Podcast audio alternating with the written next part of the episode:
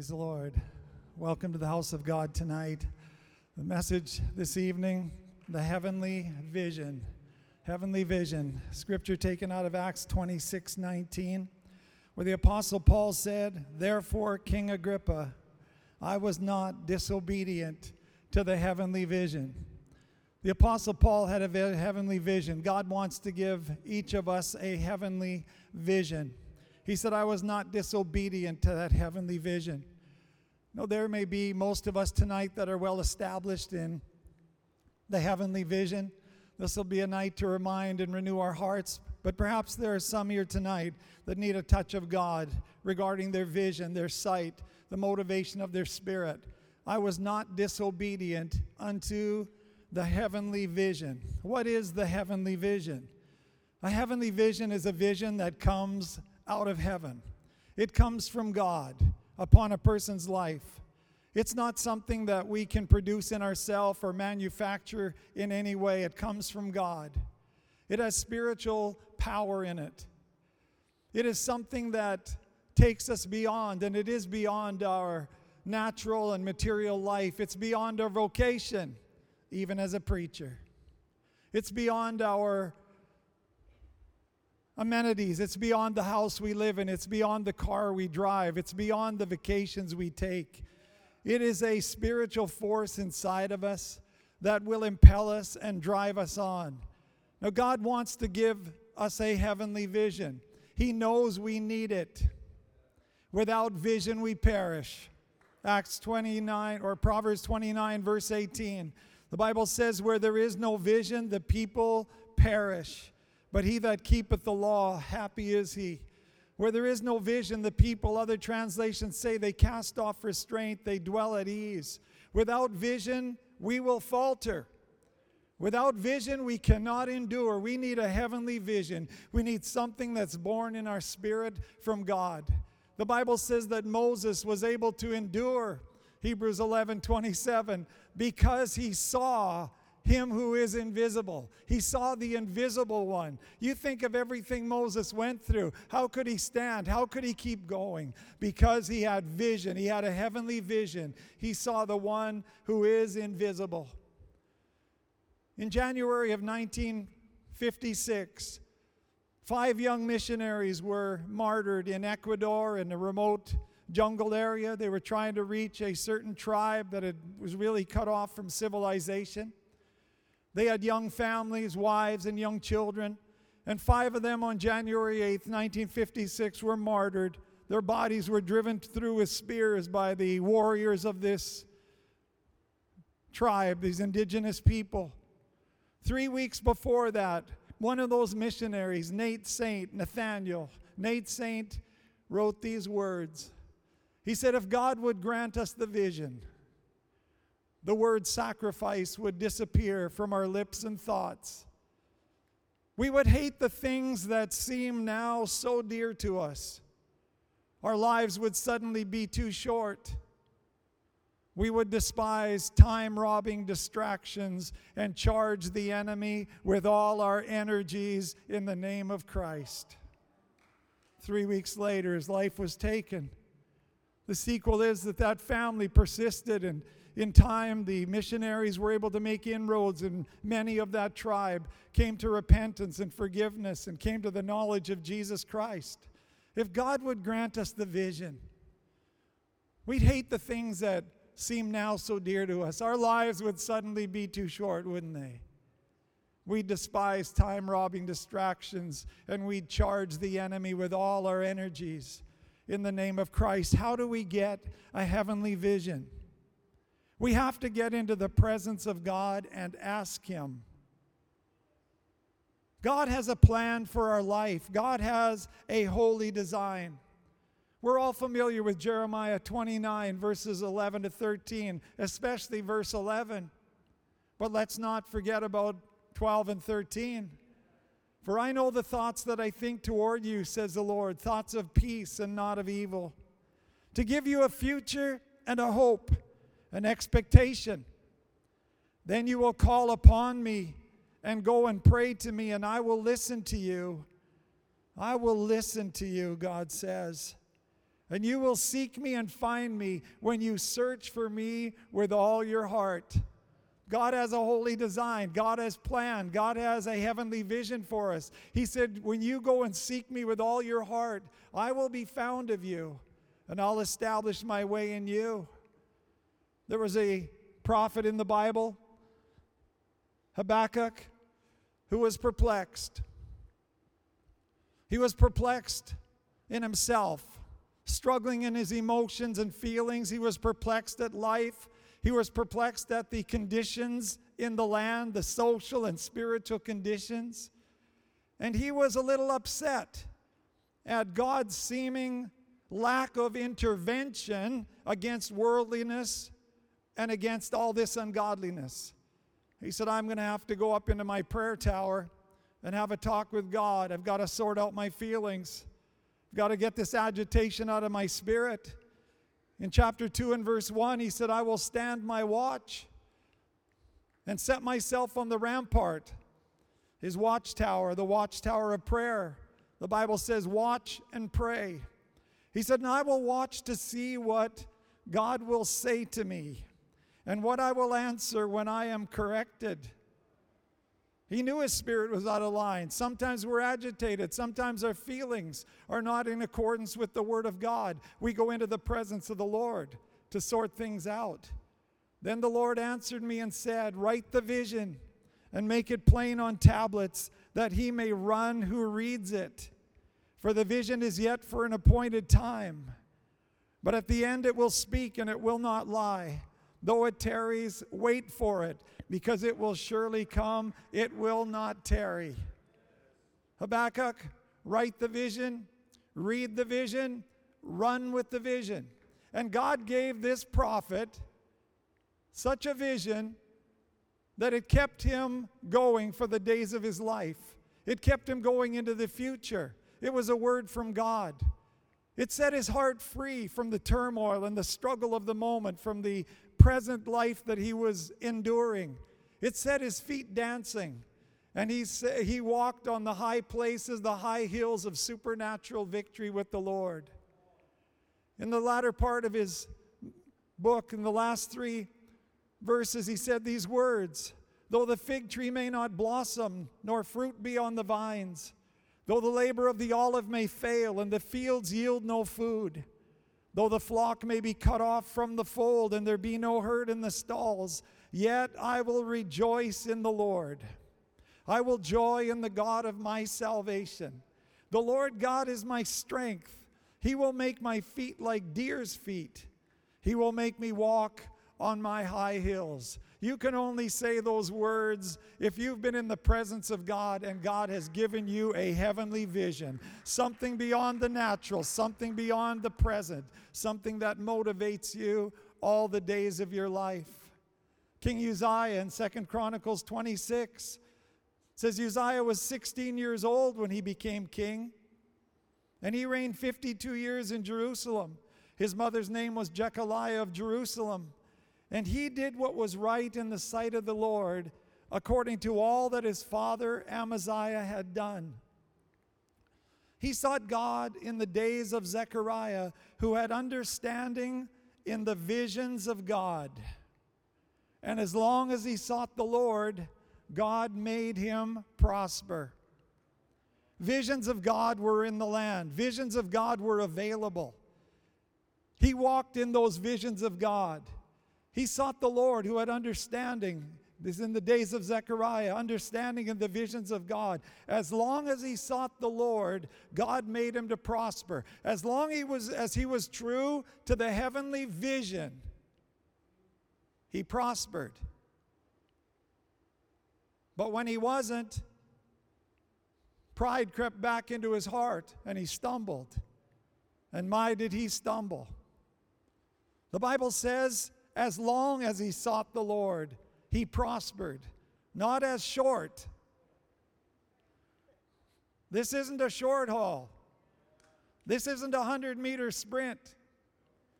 This is long, as long as we seek the Lord in the visions of God, as long as we're true to the vision of the Lord, we will prosper day after day, week after week, Sunday after Sunday, month long, year in and year out, as long as we seek the Lord, as long as we stay in the place of God's presence and have a vibrant and fiery heavenly vision, we will prosper in the Lord. God wants to give us a heavenly vision.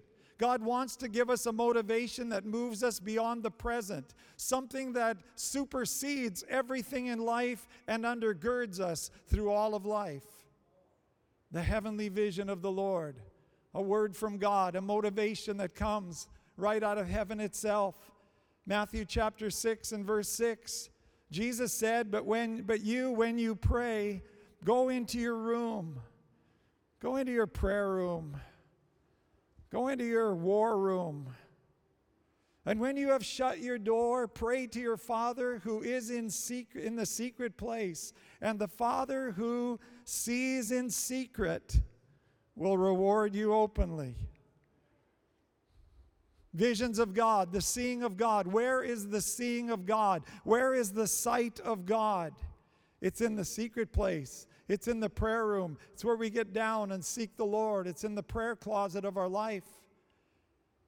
We can enter the seeing of God. We can receive this heavenly vision. Isaiah 61 and 3 says that God wants to give us the garment of praise for the spirit of heaviness.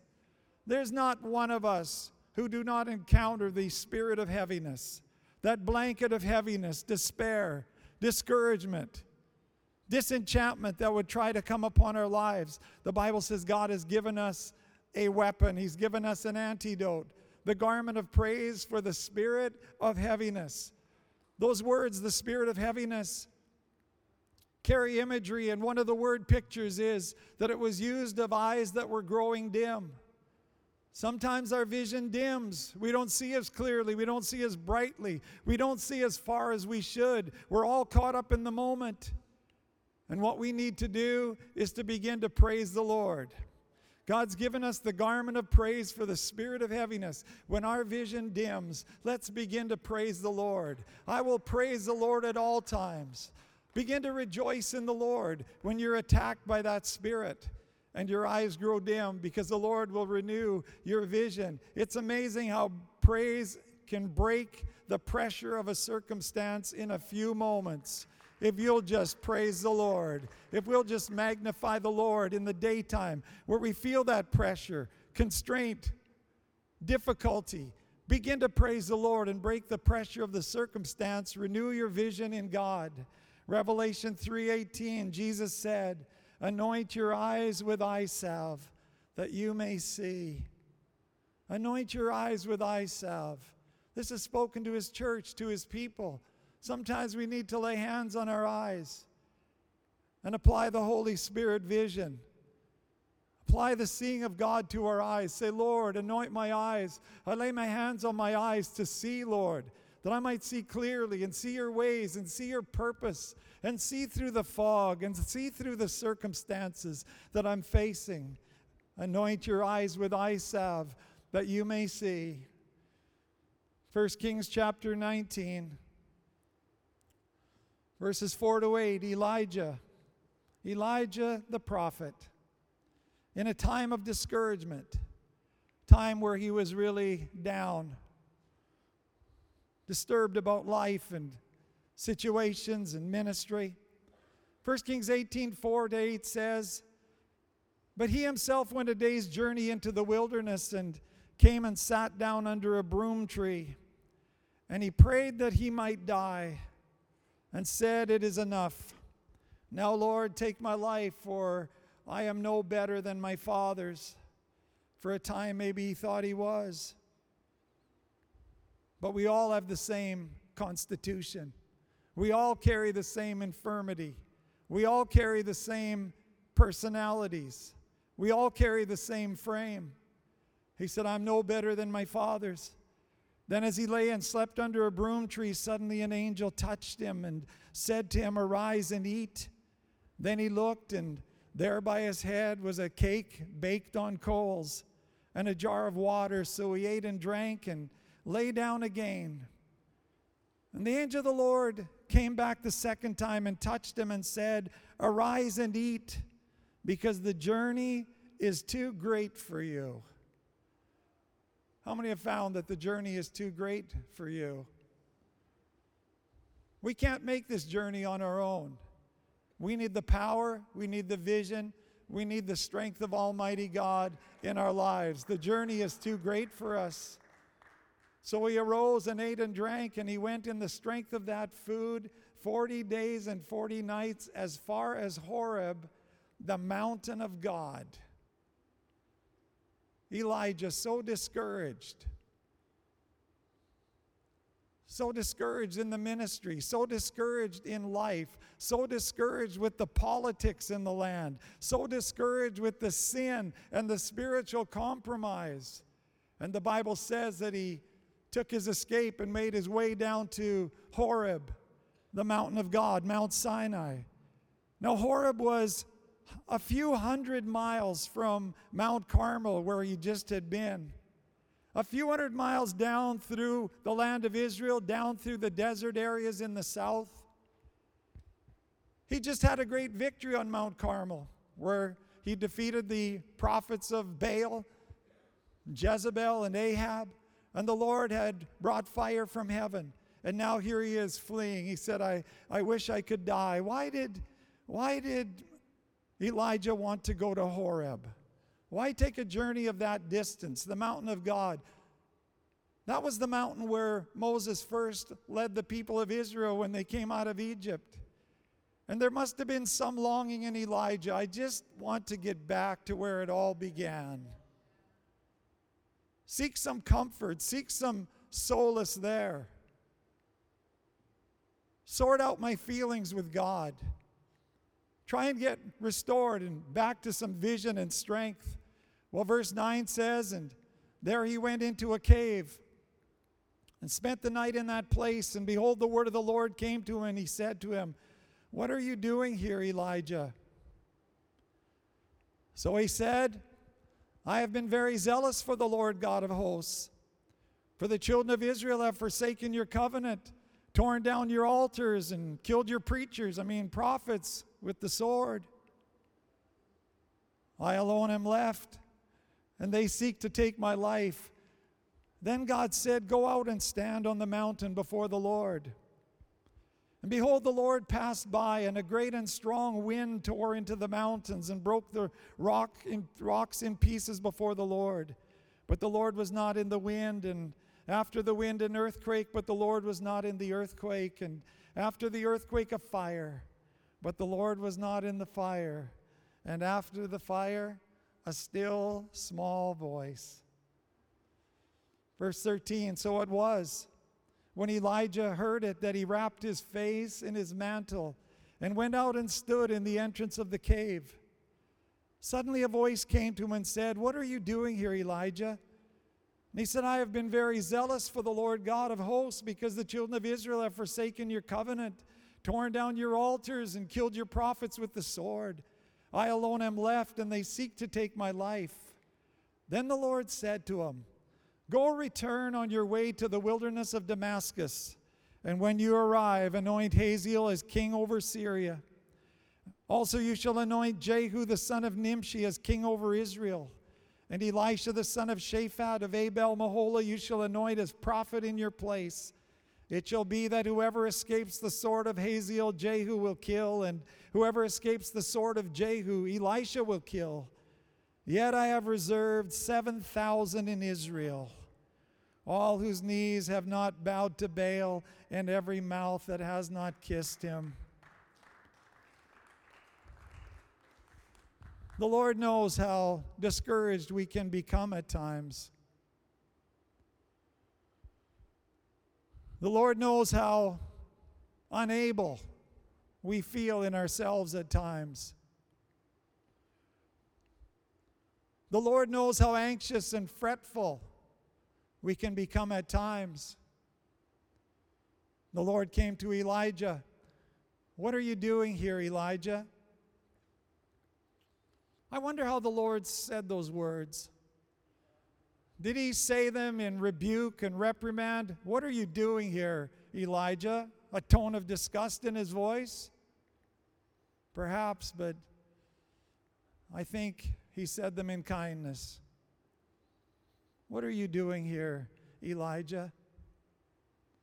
So discouraged, so downcast, so far from where I want you to be, and so far from who I want you to be. Elisha, don't let your heart, don't be discouraged by all the people that aren't serving the Lord. Let your heart get encouraged by those that are serving the Lord. 7,000 have not bowed the knee to Baal, nor kissed his image. And the Lord came to Elijah, that still small voice, that still small voice. Jesus said, My sheep know my voice, and they follow me. God has a still small voice for us. And when Elisha heard, when Elijah heard that voice, the Bible says he wrapped his face in his mantle. He wrapped that calling of God, that vision of God, that desire of God for him. He wrapped his weary mind. He wrapped that mantle around his weary mind. He put that mantle over his eyes. He put it on his hearing. He put that mantle on his lips. And the God of heaven restored his heart. The God of heaven restored his heart.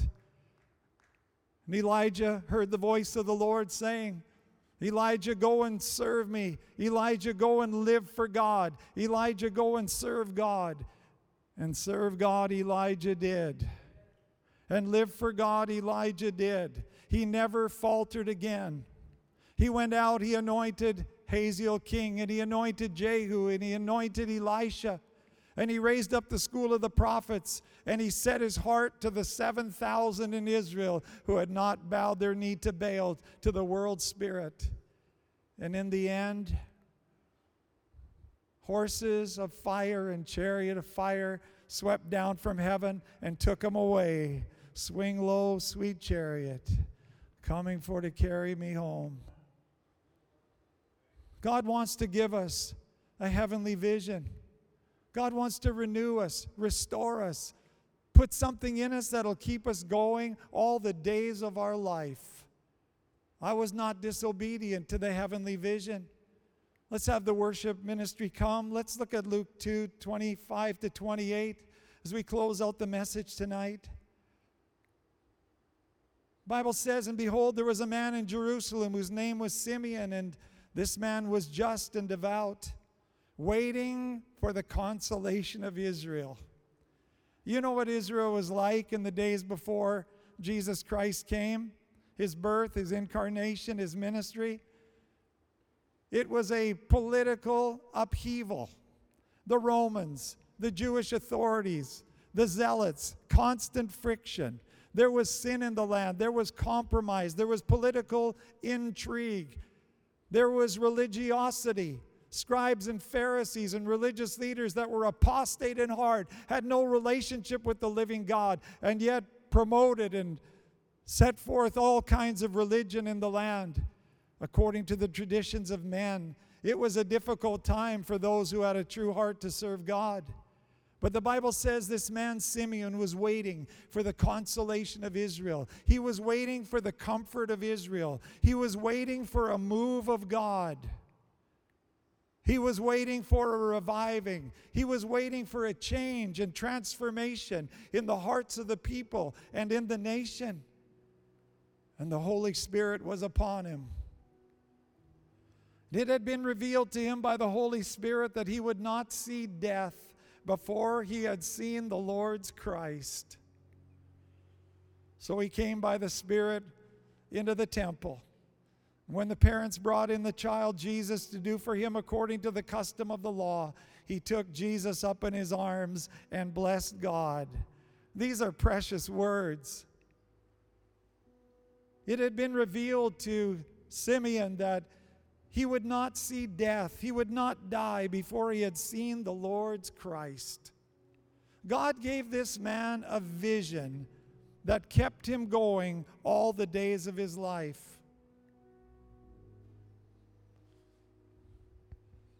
He had revelation. He lived in the presence of God, regardless of what was going on around him, in the nation, in the compromise, in the politics, in the disturbance, in the scuffle of life, in all the emotions and feelings in all the things that take place. This man had a vision from God. He was centered down in the presence of God. I want to say to you tonight God wants to give you and me a vision that will carry us the rest of our lives.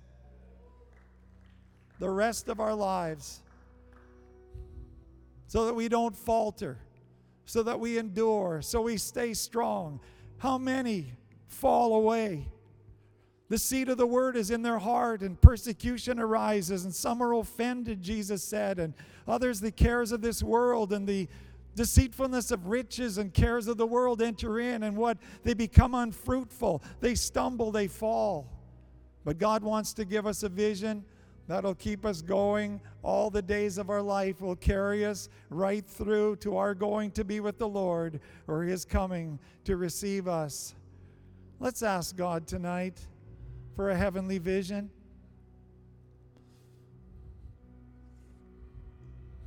Perhaps there's someone or a few here tonight that need a renewal in your heart.